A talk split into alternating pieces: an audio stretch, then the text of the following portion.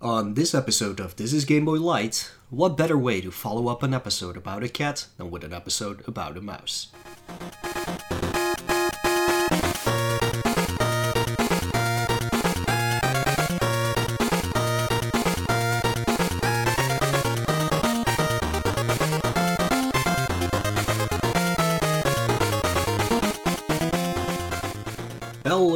Everybody, and welcome back to a brand new This is Game Boy Light episodes. This time featuring only me, Mule. Um, yeah, like always, this is one of our in between episodes between the bigger ones, and uh, this time it's only me. And we're gonna talk about a little, maybe not that well known game called Speedy Gonzales. But let's see first uh, what I have been up to since the last recording, which isn't much because we're recording these ones pretty close to each other. Like the Donkey Kong Land episode, which is coming up, will be recorded a few days later than this one, so I doubt I will have uh, have played much. Um, and just like last time, I'm still suffering from the after effects of a cold, so my voice might sound a little bit more uh, grating or sexy if you would like to say it like that. Um, and I might be scraping my throat constantly or, or sniffling constantly, which I hope Lex can edit out properly. Uh, but yeah, I can get rid of this weird feeling in my throat and the right side of. Well, no, my right ear, not the right side of my ear, is still totally plugged, so I can't really hear anything, which uh, makes your own voice sound weird in your head and then you like adjust your own voice according to that and you speak either too loud or too soft and i don't know. Like that that's why we have a someone who produces the episodes that can actually figure things out and make it sound uh, hopefully all right. But yeah, let's see what I've been uh, playing. Uh, I think I mentioned last time that I was going through the Castlevania GBA collection, for me, the PS4 version. Um, I finished Circle of the Moon and I finished Harmony of Dissonance, and I currently started on Aria of Sorrow. I think I played like an hour and a half or something of it so far. Um, yeah, it's fun. Um, like the other ones, it's fun. Uh, but I thought I actually played this one, but I think it's a DS one that I played. I don't remember. Uh, this one looks familiar at least, but I don't remember anything from it, anyways. But uh, yeah, those are great games. Everybody should play them, and especially now that the collection is out, grab it on whatever console or PC. I guess it's it's out on Steam as well. Uh, just grab it and play through those games. They are amazing, and hopefully, um, if this sells well, they will also do like a DS collection at some point. That would be really nice. um, besides that, I don't know if I mentioned this one last time, but I'm playing a little bit of Resident Evil Revelations 2. Not that far in yet because I am quite busy lately, so I haven't had the time to just sit down and, and play something offline in this case. Um, so yeah, Resident Evil Revelations 2, having fun with it. Um, it's of course not the greatest Resident Evil game, but it, that's yeah, it, it's a fun action game for sure. Um, I would definitely recommend checking it out if you haven't done so already. Um, it's also like very episodic because it, it actually got released um, in episodes when it first came out, but I have like the PS4 whatever it's called edition um, and that just has all of it plus DLC on it. So yeah, it's fun. Uh, it's an interesting story. At least it is not super scary or anything, but at least it has an interesting story. Um, and the big one I played was, of course, Metroid Dread. Um, finished the game 100%. Uh, on a normal playthrough. Uh, I don't really care about doing hard mode or doing all the like quote unquote speedrun challenges of it to only unlock um, some art basically. That's that's all you get from doing that. But i've never been interested in playing like the hard modes um, which only got introduced with samus returns i believe. I don't think the older games have it. But yeah i, I only want just to play the metroid game collect everything and get to the end. And that's what i did. Uh, was a lot of fun. Um, there are a few things that i don't super like about the game, like the E.M.M.I. parts, they feel um, annoying quite fast. Um, it's a good idea for sure. It's a fun idea at the start, but after a while, it just uh, just doesn't feel right.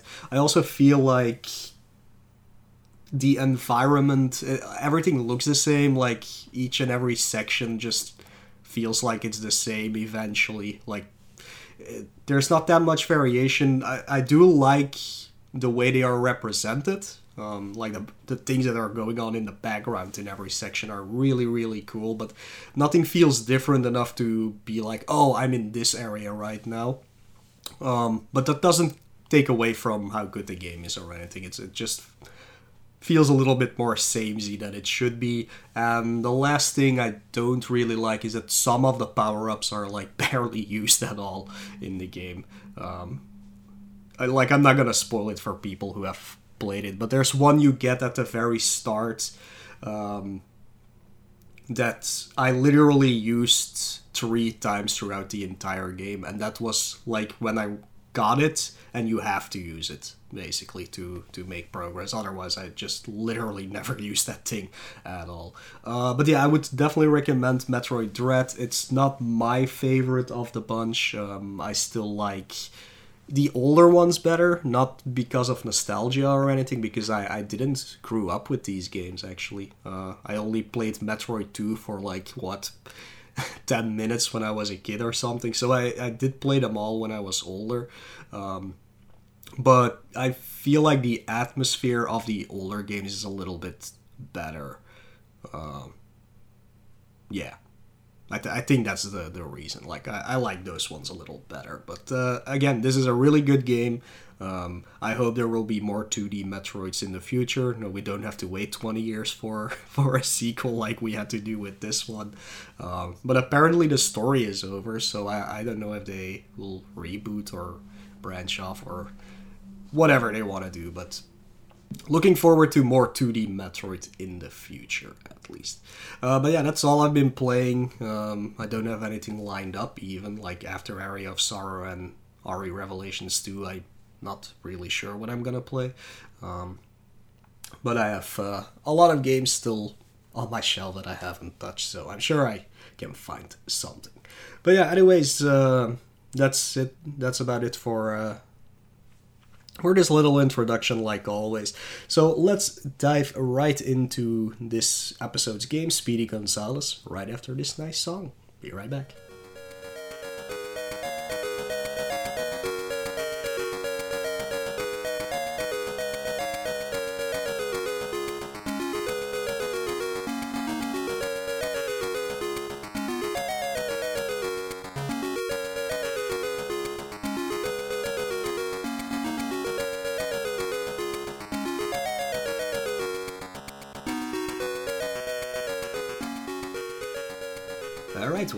Everybody. Hope you liked that Mexican styled song that we just played for you, which is of course from the game itself.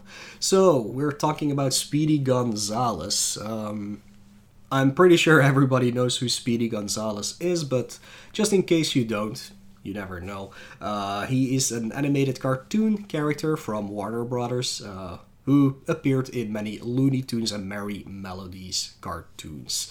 Um, he is basically the fastest mouse in all of Mexico, uh, so with, with traits like being able to run extremely fast, he speaks English with an exaggerated Mexican accent, uh, and he also says some lines in Spanish. Um, he's the little mouse with the yellow sombrero and the um, like a, a traditional older outfit uh, that was worn in Mexico by by men and boys of, of rural villages in Mexico. So it's just like a white short and trousers, nothing special. And he also has like a uh, red.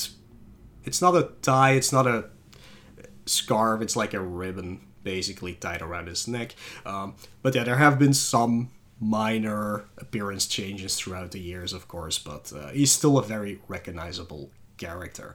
Um, weirdly enough, he's only been in 46 uh, shorts, uh, which is not that much, to be honest.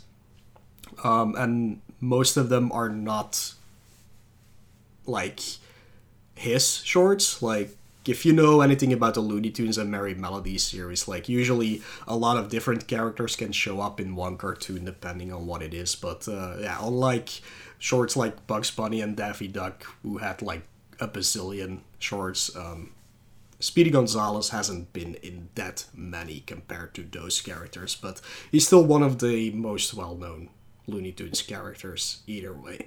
Um, and actually, the first time he appeared on screen was in 1953, so uh, that's many, many years ago, and that was in the cartoon called Cat-Tails for Two. Um, so yeah, Let's take a look at what this game is all about, though. So, uh, Speedy Gonzales for Game Boy got released uh, in July of 1993 in the US, and in uh, just in 1993 in the EU. So that's probably August or September, uh, or even the same month. Um, I, I still don't understand why Europe never has the month uh, associated with the release dates. It's it's kind of weird actually. Um, but it also came out in Japan in um, 1994 on April 29th, which is actually my birthday. Um, well, I was born in 87, but my birthday is on April 29th. And um, it came out as Soriyuke Speedy Gonzales. And I think I looked it up, but I forgot to write it down. But Soriyuke just means go so go Speedy Gonzales. That's uh, that's a title. I also can't pronounce. It's Soriyuke, I think. Uh, again, I looked it up and I already forgot. Um, so the developer of this uh, this little gem here, is a company called Citizen Software, and you probably have no idea who those people are, and neither did I, so I had to look it up. Um, so apparently, it doesn't exist anymore under the name Citizen Software. Uh, currently, they are called David A. Palmer Productions, and it's a computer software development company. Um, they actually made more hardware or yeah, like they they help with the production of the Game Boy Advance and more recently, if you can call that recently, with GameCube development. So it's not really that they are uh, making games or anything constantly. It's more that they are involved with with how consoles work. But they did have a few um, games that they released uh, some for game boy some for game boy color and some for game boy advance. Uh, but usually there are more software projects in music in networking and working on the hardware for the development of a next generation of consoles. Not only for nintendo but also for microsoft and sony. Um, they are still around and they are based in Sheffield, England. Uh, but let's take a quick look at some of the games they made. Um, it doesn't state what system they were on, but um, apparently they helped with, let's see here, um, some Yogi Bear games.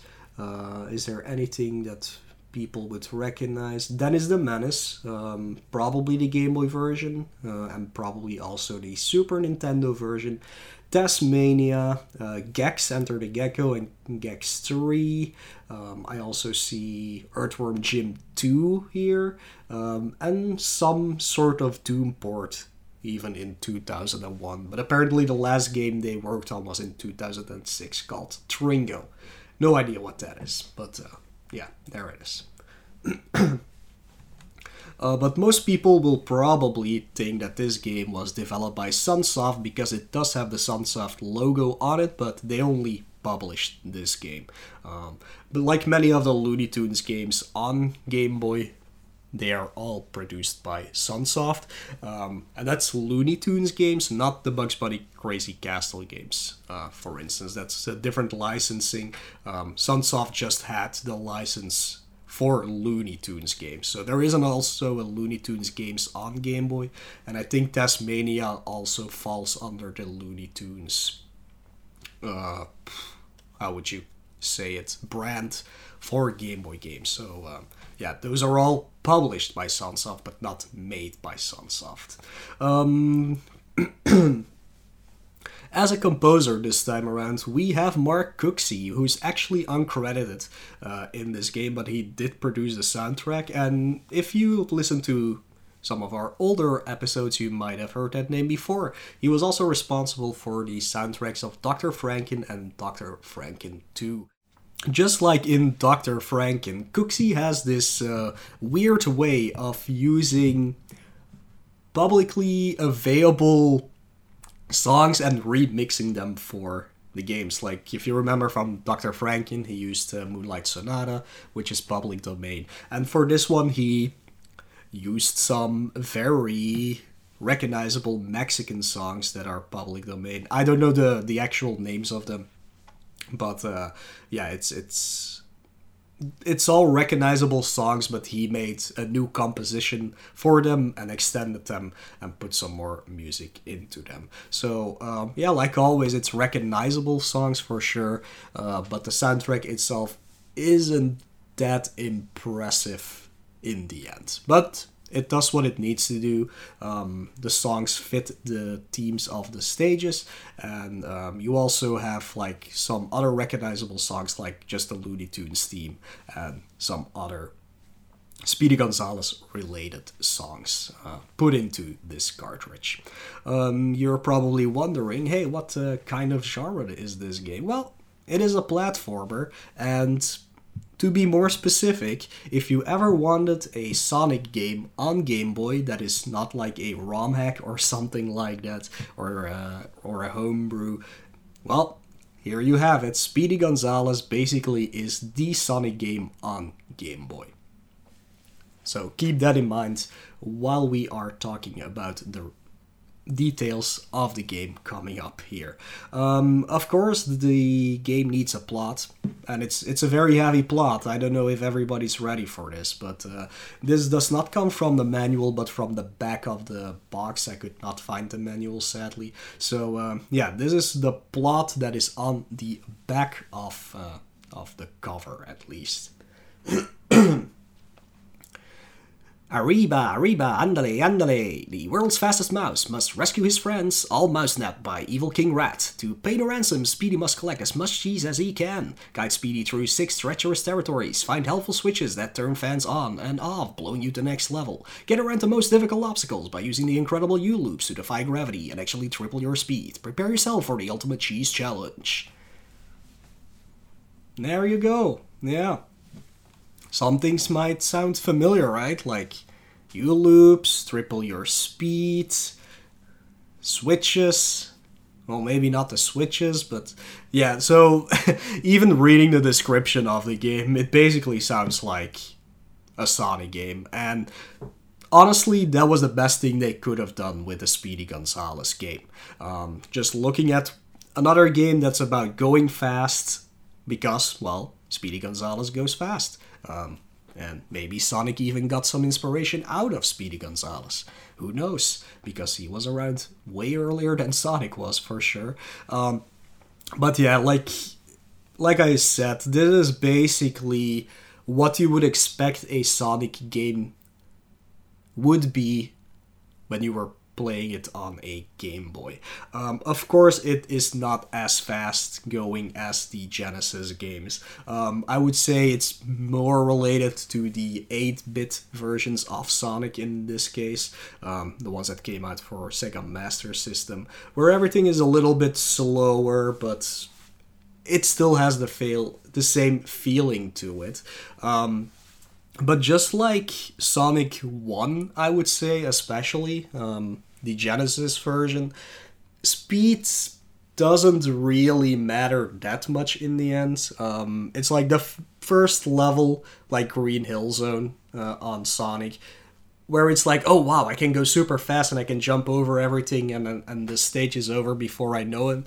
But as soon as you come into Marble Zone, I believe I'm not that well know uh, well knowledge about Sonic. Sadly, um, as soon as you get into Marble Zone, everything slows down. You have to wait for platforms. You have to press switches to open up paths to go on and on. Um, things like that. Like the gameplay gets slowed down quite a lot after the first stage, and I would say for this game, from the start, that's the case. Um, you can definitely see they got the inspiration of having to run fast to jump over gaps and things like that. But also, from the very start of the game, you need to find switches, turn them on or off to be able to continue. And you have to take your time because if you're going too fast, you will absolutely die. Um, because this game has a lot of pitfalls that you have to jump over and if you don't know that they are coming well you're dead. You're a dead mouse. Um, but yeah let's get into the gameplay a little bit uh, deeper. Uh, the controls for this game are super simple. Uh, the a button jumps. Um, it feels like a very floaty game but it's also not very floaty at all. And th- this is something hard to explain but Speedy Gonzales jumps super high. Um, he basically jumps half the screen high.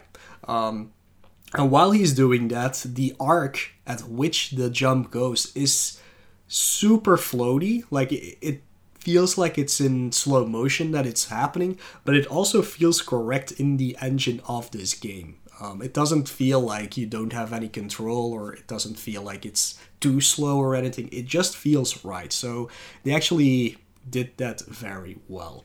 Um, the D-pad, of course, moves you around, and you have total control in the air where you go. It's it's not a jump that is dedicated, like in Castlevania, for example. You always have control uh, over how um, how Speedy moves, not only on the ground but in the air, which is uh, which is really cool. Um, something they immediately thought of, and I'm glad they did. If you hold down, the camera pans downwards so you can actually see what's beneath you uh, in case you think there's like a pitfall or something or spikes beneath you or an enemy beneath you you can just pan the camera down and you can see it and unlike other games that use this technology technique, whatever you want to call it, this goes very quickly. It's like immediately after you press down, the camera will start panning downwards. Um, and in other games, for some reason, they always make you wait for like a second and a half before that happens. Um, but that's really, really well thought of that they make it happen so fast. Because, yes, this game is about going fast, quote unquote, but not really. Uh, but it really helps with the flow of the game for sure. Um, Speedy does not have any attacking capabilities whatsoever, so you cannot jump on enemies, you cannot throw cheese at them, or whatever else an attack uh, Speedy would have. Um, so everything in the stage is lethal to you and you can't do anything about it. The only time you can actually attack is during boss fights and then jumping on the head of the boss or the body of the boss is the way to actually deal damage. Um, one thing to keep in mind if you hit a horizontal spring, just like in the Sonic games, you will speed up three times and you will need that technique to cross certain obstacles and gaps in your way. There are also springs, of course, that can launch you upwards and other things like that, but I'll talk a little bit more about stage specific things when we go over the stages. Um, the game only has one sort of item, uh, which are the cheese wheels um, that honestly look more than uh, look more like crackers or something like round crackers than they do cheese because they're very flat. They just look like they took the rings from Sonic but filled them in and, and put a few holes in them if that makes sense. Um, so yeah, I don't know why they went with that. It, in my opinion, it would have been better if they just uh, replaced those things with like a slice of cheese, like a, a triangle of cheese, like a big one gone out of a wheel or something. Um, but I guess they wanted a little bit more animated items to to make sure it it was uh, it was noticeable that it is an item and not just uh, something in the background. Uh, but these thing these but these things absolutely do nothing. Um, they add to your score while you pick them up, and after you finish the stage, it will tally up how many you got, and you get some extra score, but they do not do anything else. Um, you would think that, oh, if I collect a hundred of them, I will get an extra life, just like in Sonic or like in Mario if you get 100 coins, but nope, they don't do anything. You only get uh, score for it. Um, and speaking of those extra lives, there are no extra lives whatsoever in this game. Um, you start with three spare lives, unless you use a special password that gives you five lives at the start of the game. Um, but yeah, you start with three spare lives, and that is it. That's all you're getting. Um, don't worry though, don't worry though. You do have unlimited continues in this game if you run out of lives, and if you do continue, it will take you back to the exact same stage you were at. So um, you don't really have to worry about the lives. You can definitely make it through the stage with the four lives they give you. Um, and they also offer you passwords for each world you beat. So um, there's always a good way to come back to the game uh, in case you have to stop playing or anything. Um, there are passwords available, so it's a very forgiving game. You don't have to worry about game overing and having to restart, um, which is a good thing because not only is this game a little bit hard the first time you play it, only the first time you play it because you don't know what is coming, but the first time you're playing it, it's also quite a lengthy game. Um, so the the game is divided up into six worlds, and each of these worlds have three zones and one boss fight. So that's quite a lot of levels. Um, but the thing is that the first time you're playing it, as you still need to figure out what to do to get through the stages, it will take you quite a while to get through it. Um, I believe the first time that I played this game, it took me like two and a half hours to beat it. Um, and the time after that, it only took me an hour or something. So that shows you how the game is set up a little bit if you want to play it yourself. Um, but again, that's where those passwords come in handy. If you don't have the time to play it in one go, at least you can take a break uh, in between worlds or something like that. Uh, but yeah, let's. Uh, let's go over each world, I guess. Um, something to keep in mind for the worlds or the stages is there are these plaques with a question mark on them spread throughout the stages. Sometimes they are used for opening up the way to the next area. Um, but there are also checkpoints, but I'm not exactly sure if each of them is a checkpoint. Um, it, it's kind of weird. Like I was testing it out by killing myself after hitting each one, and, and sometimes it does give you a checkpoint, and sometimes it doesn't. So um, you can't tell the difference, at least. But uh, yeah, at least the stages themselves also have checkpoints, so you never have to do an entire stage again if you happen to die. Anyways, the game starts off in the ice zone, which is a weird uh, choice. Um, you would think an ice zone would be later in the game, uh, but luckily, the ice zone doesn't have any ice physics. Um, it's the same physics as every other stage. It's just themed after like an Arctic zone. Um, so yeah, the things they introduce you to is flipping switches to turn off fans. Uh, those are the boards with a question mark on them, like I mentioned. Um, there are these fans that block you from progressing. You have to find the switch to turn it off so you can continue. Um, there's also these horizontal springs that you will need to gain the extra speed to go through ice walls and to jump over large gaps. Um, and the normal springs in this case that that shoot you upwards are penguins. Because, of course, we are in an Arctic zone or an. Where are the penguins again? Whatever. You're in the ice zone, so they're penguins. but yeah, like I said, uh, the world consists of three zones. So the first two zones are, in this case, the most lengthy one, and the final one is more of like a quote unquote speedrun challenge level that flies by. Uh, before you even know it. Uh, but at the end of the ice zone, you will face off against the boss, and in this case, this is a walrus. Uh, you fight him on an ice block in the middle of the sea, um, so you have to, of course, avoid falling off the ice block. And like I mentioned earlier, this is the only time Speedy Gonzales actually has an attack, so you have to jump on its head a few times in order to defeat it. Um, there are some more mechanics to the bosses, but I'm not gonna spoil them for you. Um, not gonna go step by step to defeat them. It's simple enough. It's it's not a hard game, okay? In this case, so you can figure it out. But yeah, all of the bosses have this mechanic you have to get used to for sure. Um, going out from the ice zone, we dive right into Mexico zone. Like I never knew like right next to Mexico there was an ice zone, but I mean the more you know, right? Um, so yeah, this takes place in the outskirts of the city, in caves underneath the city, and in the city of Mexico itself. Um, here, it's more of a waiting game because there's a lot of platforms that are floating around that you need to wait on, um, and you definitely need to find okay hidden switches here uh, to open up new paths to progress. Um, a thing that introduces definitely in the Mexico zone is that you go on a path, you get to a dead end, there's a switch there, then you have to backtrack quite a lot.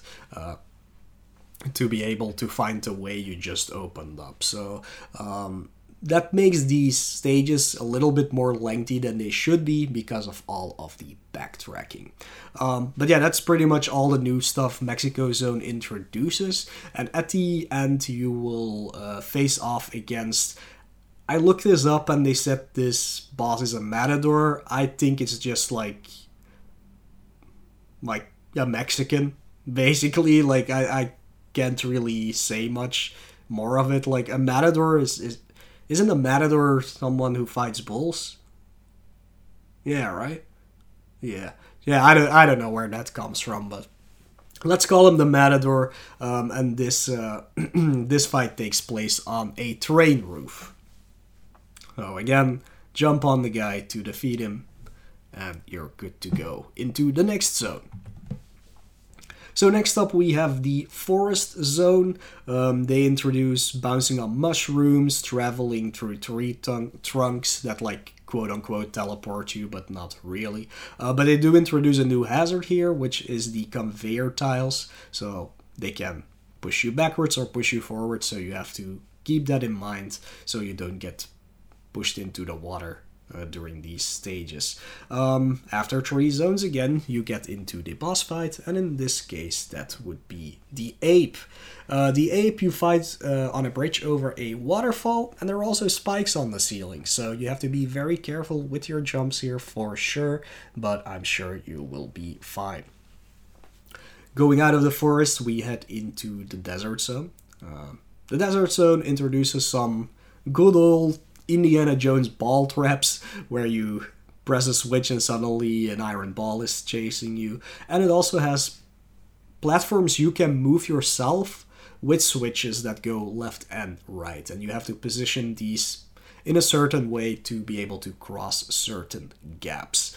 Um, after going through the entire desert zone and the pyramids and whatnot, you will come across the boss, which, drum roll, it's not a mummy, but actually a vulture. Um, I don't.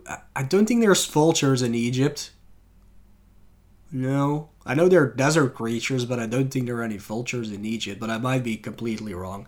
Uh, I'm not a, a, a, bird person. What is it called again? I don't know. Uh, is it or- ornithologist? Whatever. Uh, not a bird person, so I, I don't really know where where vultures reside. Um, but yeah, you face off against a vulture. It's just on a plane. He's in a tree. You need to hit him on the head. Very simple. Very good. Moving on. Um, going out of the desert, you of course come across the country zone. Um, and we don't mean country as in like the the music genre, but basically like vast plains and things like that. That's what the, the country zone is all about. Um, and this one doesn't really offer anything new compared to earlier stages at all. Uh, it kind of goes back into the format of Mexico zone where there's a lot of backtracking to open up new paths. But besides that, it's basically more of the same, but in a new setting. So there you go. Um, at the end of the country zone, you run into some kind of huge hedgehog thing as a boss. I, am not really sure what it's supposed to represent, uh, but you fight this guy on a raft in the middle of a river. Uh, so it's basically kind of a repeat of the walrus fight. Uh, you have to be careful not to fall off the platform while fighting the boss. But yeah, after the country zone, finally we're going into the final world of the game, which is the Cheese Island Zone.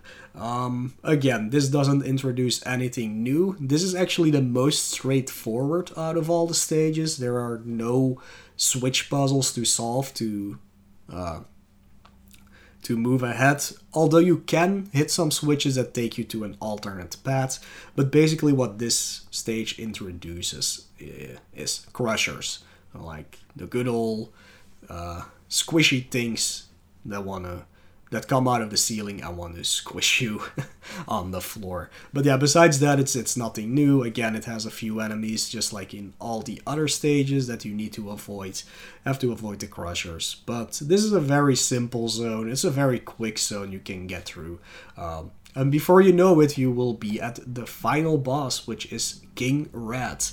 Uh, King Rat does offer something kinda new and does have like a great thing at the end that if you don't know it's coming might uh, actually kill you. Uh, I'm not gonna spoil what it is, but uh, I think this is a a well done last boss fight, even though it's literally the same as all of the other boss fights. So yeah, that's basically what Speedy Gonzales has to offer you.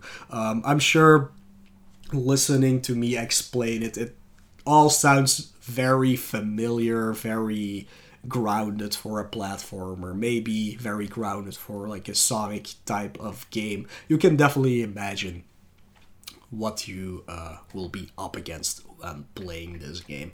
And yes, sadly, it is a very mediocre platforming game, but that doesn't mean it's not a good game at least. Uh, but don't expect anything groundbreaking from this game. Um, and if you have ever played the Looney Tunes game, where you also play as Speedy Gonzales, don't worry, um, he doesn't move as um, erratic as the one in Looney Tunes does. Uh, if you ever played the Looney Tunes game, when you get the chance to play as Speedy Gonzales. He's so hard to control because he's so fast that you just constantly die. Uh, but that is not the case at all in this game. Um, they knew what they were making, they knew how to make a Sonic style game work on a Game Boy game, um, so you have plenty of time to react. There are some jumps and things like that that you just don't know that you have to do the first time you get around them. But again, these stages are not very long. You have enough lives and continues, unlimited continues to keep on trying, and after a while, you will definitely be able to get through this game. Um, so yeah, if you're looking for a quite lengthy platforming game um, with with some fun music to keep you entertained for an hour or two, definitely uh, go play some Speedy Gonzales. And hey, maybe tell me what you think uh, if you've uh, played it. So yeah, um, let's uh, let's take a closer look at the, the cover art real quick. Um, super simple, but I do like this box. Uh, we all know how the Game Boy boxes look like, so they basically made the entire box like a cheese and uh, what at the front end, one of the holes, Speedy Gonzales pops out with a little slice of cheese, and you just have Speedy Gonzales, the logo, on the top of it. Uh, it also mentions the Looney Tunes brand uh, in the bottom and the Sunsoft logo is also at the bottom of the screen. But yeah, this is a cool box if you have it because it's it's not just the color yellow, it actually looks like a cheese if you turn it around. So um, if you have it on your shelf, it look like you have you have a square cheese piece or something uh, on your your shelf, and I think that's a very brilliant idea to do this. Um, and yeah, it doesn't need anything more than that. You see Speedy Gonzales on the cover, which is what the game is about. Um, everybody recognizes the character, so why wouldn't they pick it up? Um, yeah, there aren't that many like yellow covers. Uh, besides maybe Donkey Kong Land. Is that a yellow cover? I don't remember. We we'll talk about that uh, in the next episode. Um, but yeah, I as simple as this cover art is, it works. It, it just works. Um, but yeah, it's, it's nothing groundbreaking either. Uh, but yeah, if you would like a block of cheese on your ch- on your shelf that you can play uh, on your Game Boy, go grab a complete in box copy of uh, of Speedy Gonzales. Um, some trivia. Um, this is a weird thing to talk about because like we never get like quote unquote political, I guess, uh, in our episodes because that's not what we're about. But um, I think this is something to address for sure, like real quick.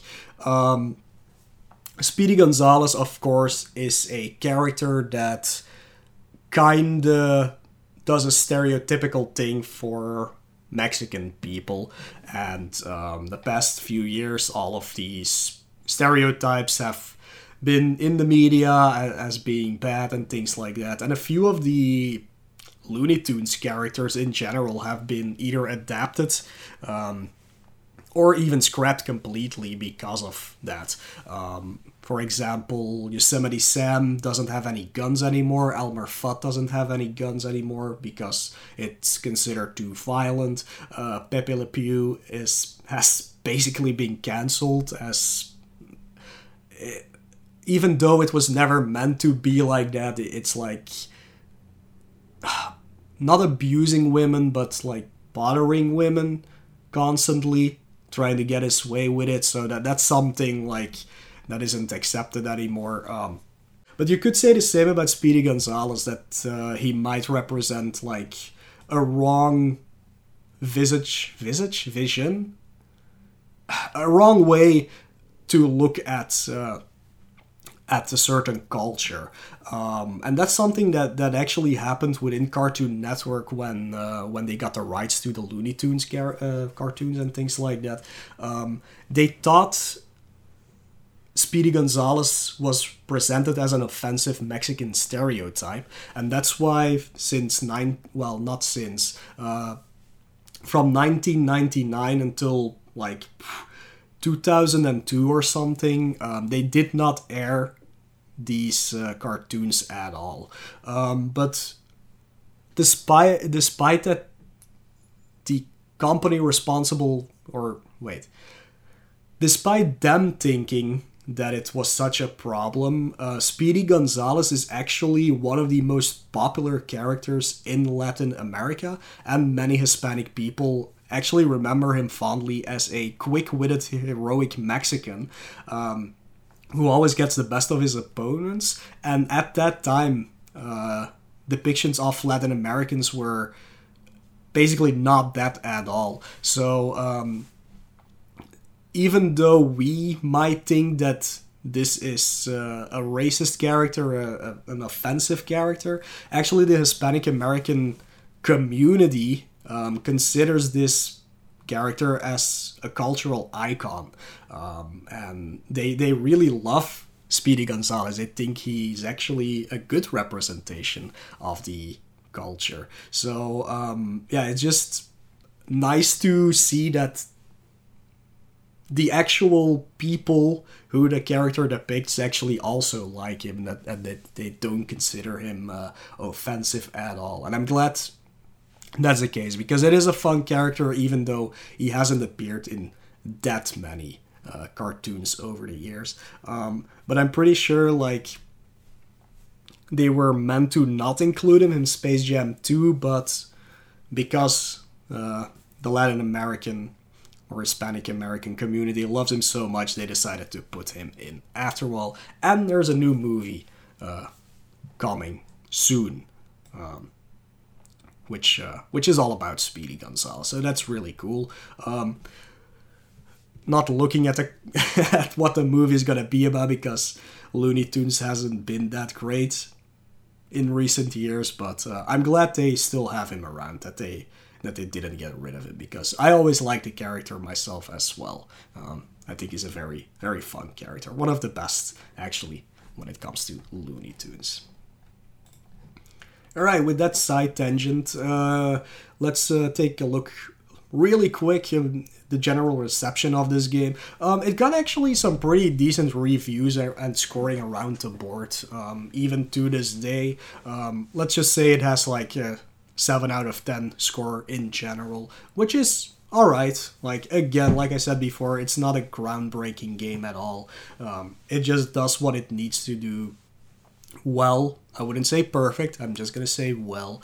Um, and it seems like people really enjoyed playing this game. So um, I hope everybody who listens to the episode and hasn't played this game yet will enjoy the game as well. Um, so some of my history with this game, um, I do remember borrowing this game from a friend when I was younger. I didn't actually have a copy myself. Um, and yeah, I enjoyed it. Um, it took me a while to beat it because, again, this is a pretty lengthy game the first time around you play it.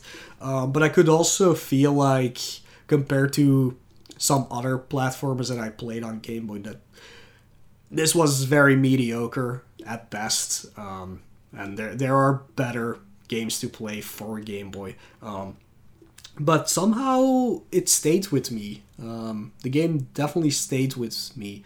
Because um, I'm sure there are a lot of games I played as a kid that I just don't remember anymore. But this one always did uh, come back into my mind after some time. And I didn't have it myself, so I couldn't replay it um, until I discovered emulators and things like that, of course. Uh, but yeah, um, if I can look back at it and remember it as being quite okay to play, um, I'm sure everybody can can get into this game. Also, taking a very short look at the speed running of this, there there isn't that much going on with it. I think there's three runs or something on the leaderboard, but I must say, like the the first place does it in like around 30 minutes, I believe. So you can actually go pretty fast in this game, but uh, compared to other platforms, 30 minutes is quite long still for a speed run. Uh, but yeah, there are some things you can do to speed this game up. Um, and I watched a run, and there are definitely moments that can be improved upon. So if you have any interest in uh, running the game, there you go. That's the one where you can definitely, definitely uh, get some improvements in. Uh, anyways, that's about all I have to say about this game. Uh, let's dive into another sweet Mark Cooksey song from this game, and I'll be back after the break.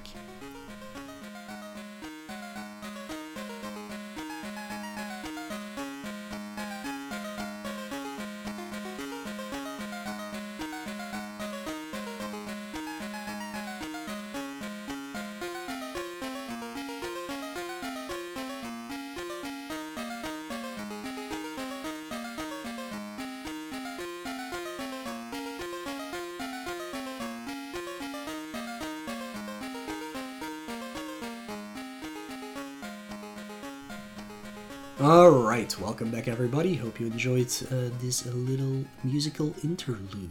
Yes.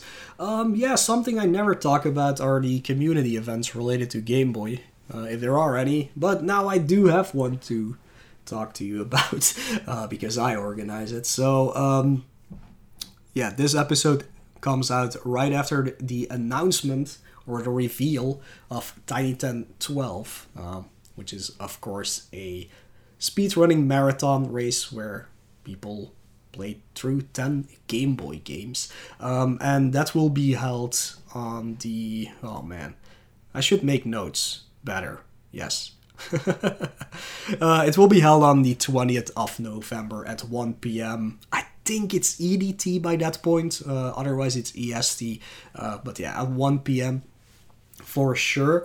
Um, and let me just go over the 10 games that will be on that list. Um, so for this year's 10 Tiny 10, uh, we kind of went with a team and that team is uh, Night at the Movies. So we picked a bunch of games that are basically uh, tied to the movies that got released during that time. So um, we're starting off with Mighty Morphin Power Rangers, the movie. Uh, then we go to Dennis the Menace, Wayne's World, Home Alone 2, True Lies, Terminator 2 Judgment Day, Last Action Hero, Hudson Hawk, Gremlins 2 The New Batch, and we are finishing off with a game that has been requested for many years now. We're finishing it off with Alien 3. Um, so yeah, if you're interested in participating, you can head over to the Retro Gaming Live TV Discord. Uh, you can also find more information on um, on the website gbrunners.com uh, slash tiny. Well, just go to gbrunners.com. There's a link to the correct page because it's gonna be slash tiny dash ten dash twelve probably. Um, so yeah, you can find more information on there, or if you just want to watch it, uh, watch the race going. Again, it will be held on November 20th at 1 p.m. over at the Retro Gaming Live TV channel on Twitch. So um, yeah, hey, after all these years, I finally, I finally talked about a community event myself. Oh wow! Imagine that. Um, yeah, listener questions. We don't have any, so I can just skip that and go right to our outro. Uh, so yeah, like always. Thank you all for listening. If you have any thoughts and suggestions about this episode, about our episodes in general, or anything else, um, you can of course contact us in many different ways. You can you can find me on God damn it, sorry, my throat. you can find me on the Twitch, the Twitter, and the YouTube, all slash Moele, which is written M O E L L E U H. Um, oh, yeah, I also have an Instagram, I forgot to mention that one. Or you can find me, of course, on our Discord. Um, there it's just Moele. Uh, you can find my co host, who's, of course, not around here today, on the Twitch on the Twitter, on the YouTube, on the Instagram, and I think on the TikTok as well, uh, all under uh, Bloody Candy. And you can find our lovely producer Lex on the Twitch as Sprinting Lex, on the Twitter as Sprinting Lex, on the YouTube as Lex, and also on her own project website, sprintinglex.com. Um, if you do not like typing things into whatever you're using, you can just visit this is gameboy.com where you can find links to all of these socials and whatever project pages we have. Just uh, little icons there you can click on and it will take you right to where you need to be. Um, also to our Discord, actually, there's also one for that. Um, if you want to support the podcast, there are many ways to do that. The cheapest one, actually free one, is by like comment commenting, commenting, commenting. Yes, that's a word. Commenting, absolutely. By leaving a comment or a review um, on whatever you are using to listen to this podcast. Could be on SoundCloud itself, could be on Apple Podcasts, uh, one of our RSS feeds that get picked up by many other podcast applications out there. Just leave a review, a rating, a comment, things like that that will make us get higher in the rankings of uh, entertainment podcasts. I guess this is called. I don't know. Um, we don't really have like a quote unquote team. Well, we have a team, but we don't have like a category. That's that's what I'm trying to say. But I guess it's entertainment video games or something like that. Um, everybody uses their own system. Um, but if you want to support us uh, with your money. There is a way to do that, actually. Um, if you just want to give us a donation, we have a PayPal.me link that is available, of course, again, on our website. Otherwise, it's just PayPal.me slash this is Gameboy, simple enough. Um, so if you just want to give us a donation, you can do that through there. But we also, of course, have our Patreon available for you. Um, which is of course the monthly subscription based support that you can do. And we just uh, we just did some changes that we talked about a few times already. Uh, me and ebc were doing a little side project in the back um, which we finally finally got around to releasing. Um, it is called hunt hunters. Yes hunt hunt hunters. Uh, so this is a little side project where we do a let's play channel, basically let's play videos of me and EBC playing through some spoopy games. Um, what does this mean for Patreon? Um, currently, whenever you become a patron, you will have early access to the playlist on YouTube for uh, for the videos. Uh, if you're interested in that, of course. And uh, after a while, the episodes will get publicly released. Um, we always mention this on our Discord, at least. We put everything in there, but we will also be um, putting it on our Twitter, our This Is Game Boy Twitter. Um, so that you know what is up. Uh, all these episodes are on E Bloody Candies YouTube channel, so you can go check it out through there if you want to. Currently publicly released, we have um, God's Basement, which we play through, and also currently for Patreon exclusive, we have Silent Hill Origins, and more are coming up very shortly. Uh, but yeah, if you support us through Patreon, you get ac- early access to those episodes. Uh, you get access to our episode notes for the podcast, and you get access to special channels in our Discord where there's like behind the scenes stuff that you wouldn't normally be able to access. Um, if you do want to support us through PayPal, let us know who you are in our Discord so we can also give you like access to uh, these special channels that you otherwise wouldn't be able to see. Um, yeah, I think that's about it. I might have forgotten something. If I did, again, you can find all of this information on our website. This is gameboy.com. So just go and look there if you need any more information. Anyways, with that, that is all I can say about uh, the podcast in general and about Speedy Gonzales.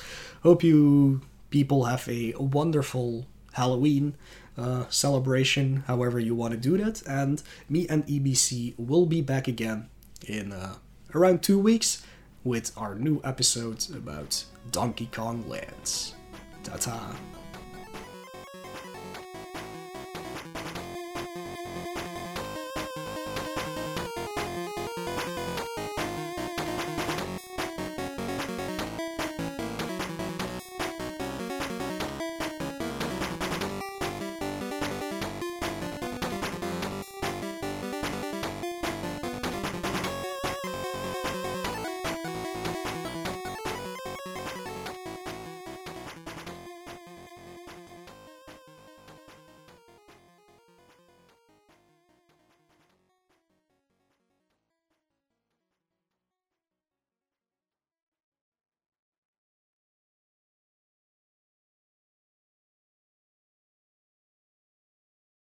Um, well, somehow my screen just turned off here uh, while I was recording this, so I hope I'm still recording.